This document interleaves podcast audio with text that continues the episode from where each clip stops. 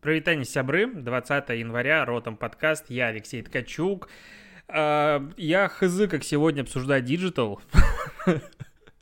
А, я только что посмотрел а, видео про дворец на Черном море и ну, пребываю в таком немножечко шоковом состоянии с точки зрения, да, да со, со всех точек зрения. То есть, как бы, новости от, обо всем другом, они меркнут.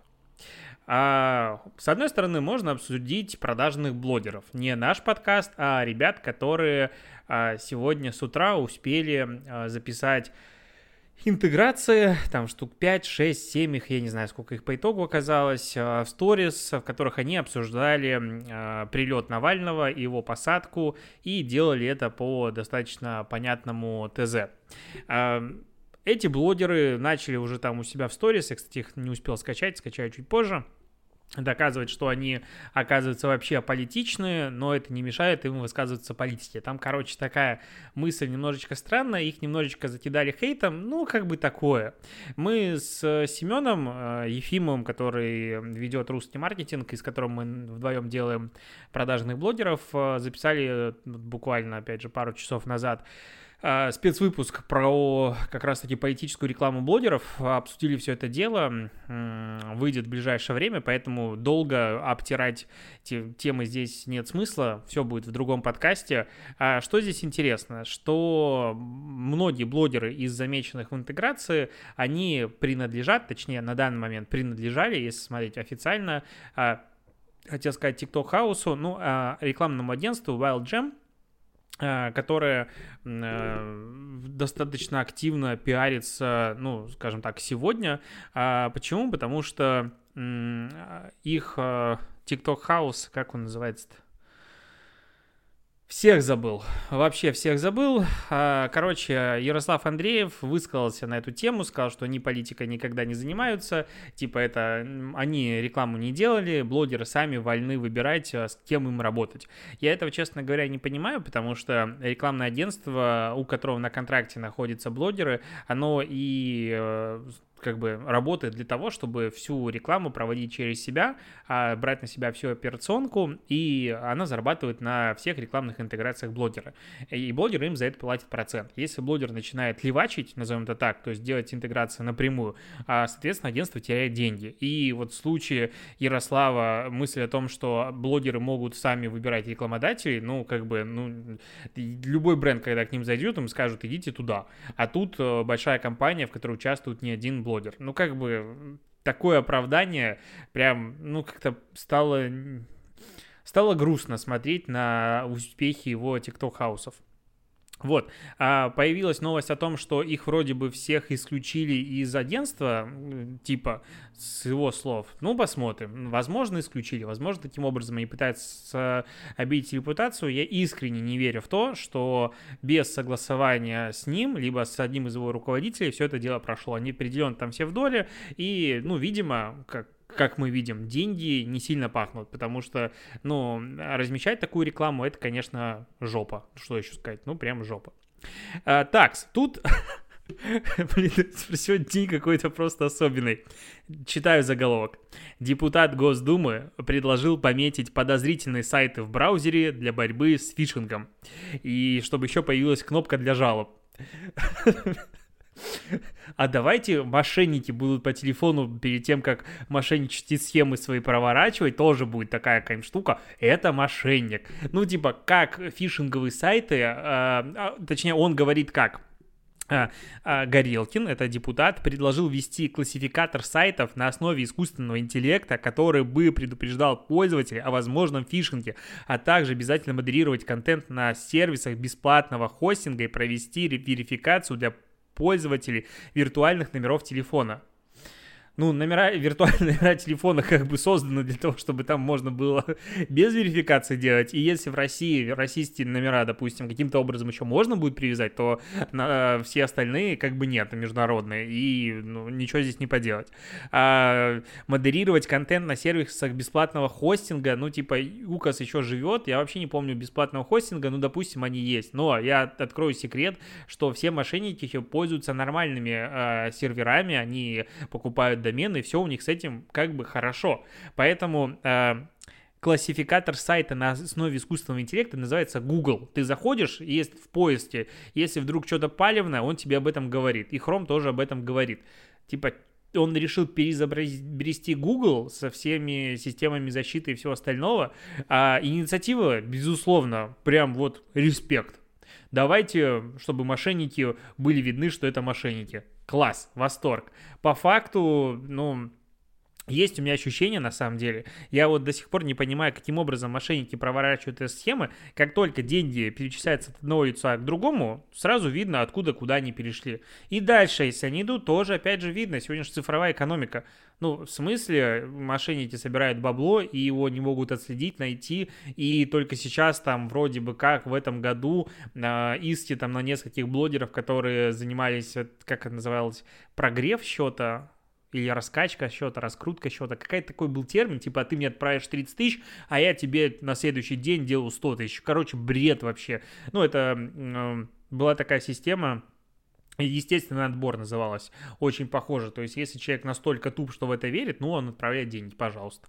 А, сам виноват. Но в любом случае, на них вроде бы там на некоторых завели дела. Хочу за этой ситуацией последить. Пока в последнее время новостей нет, но там что-то движется.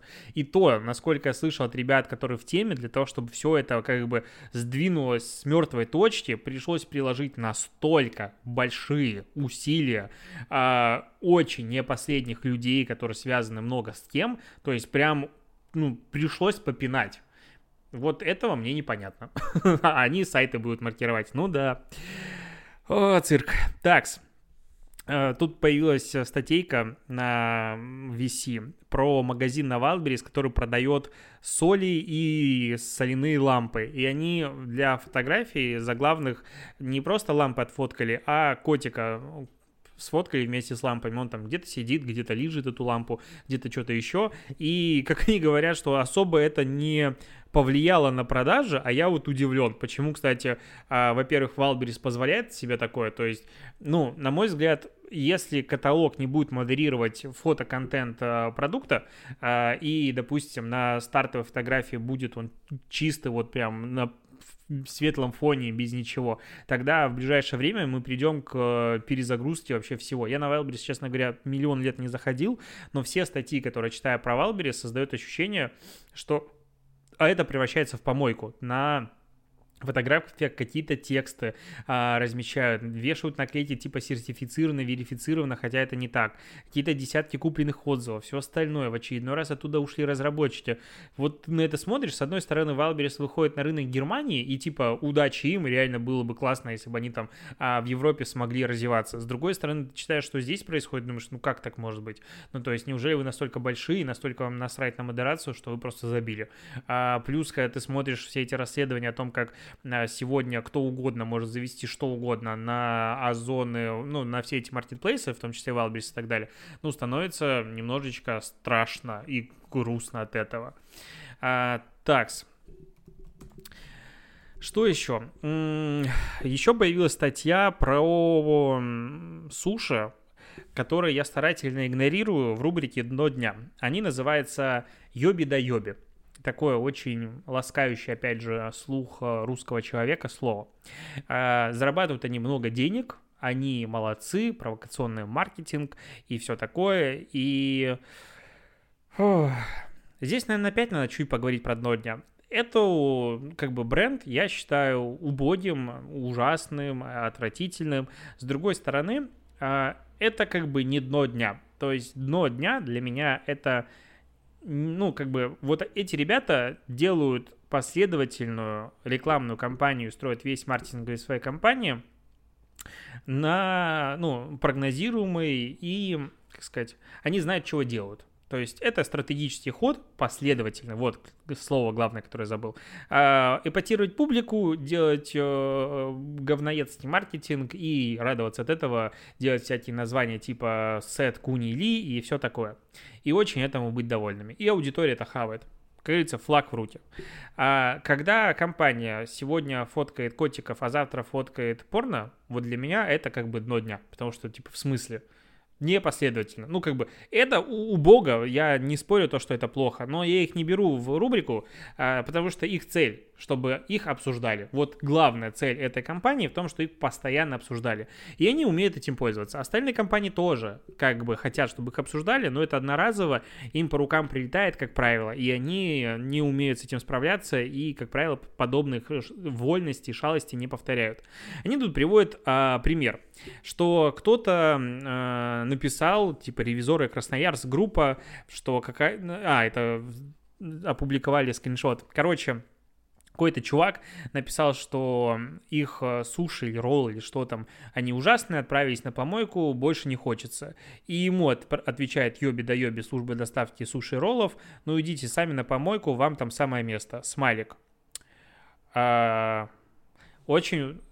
Как они оправдывают это? Это скрин переписки со службой поддержки облетел красноярские паблики ВКонтакте и посты в Твиттере.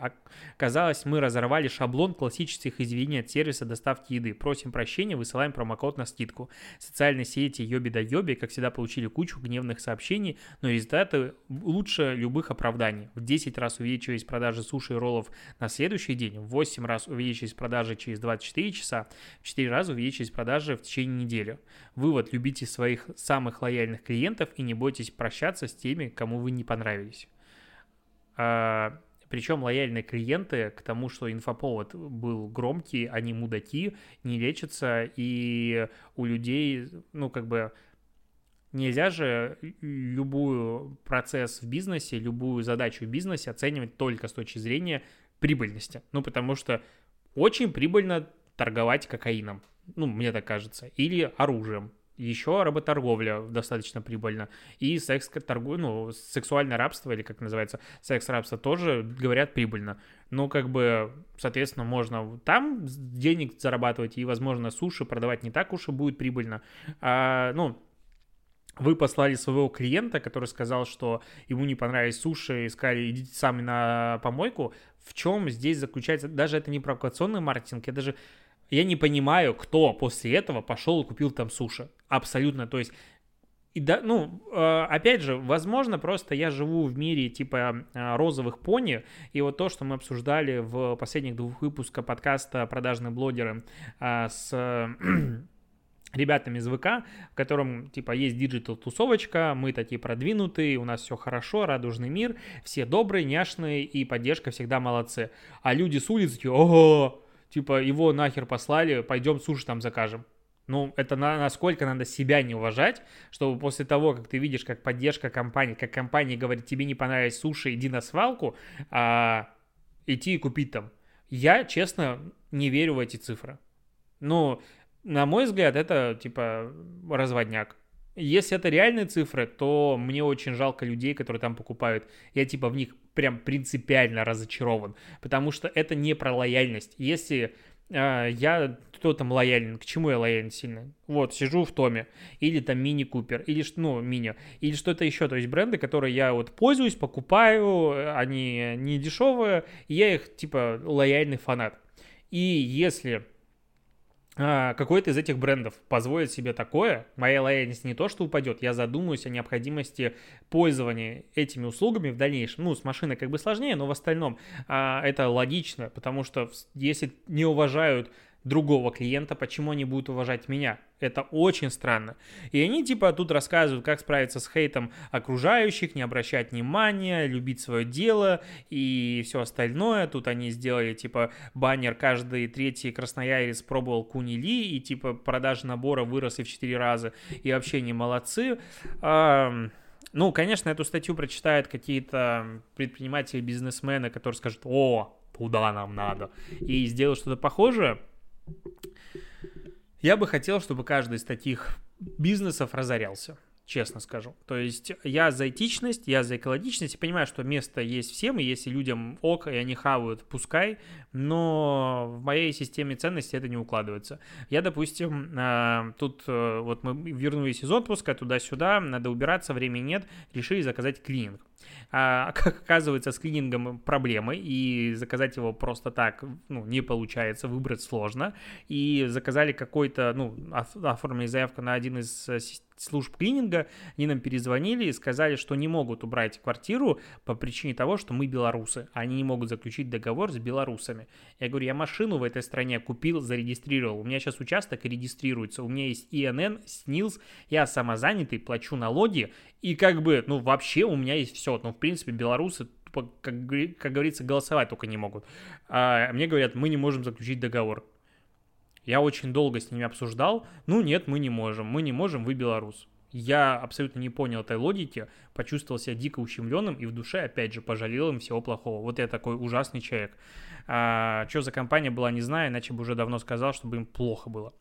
Так, что еще? Что еще? Э, Трендхира тут сделали аналитику по самым быстро растущим инстаблогерам за 2020 год мировых.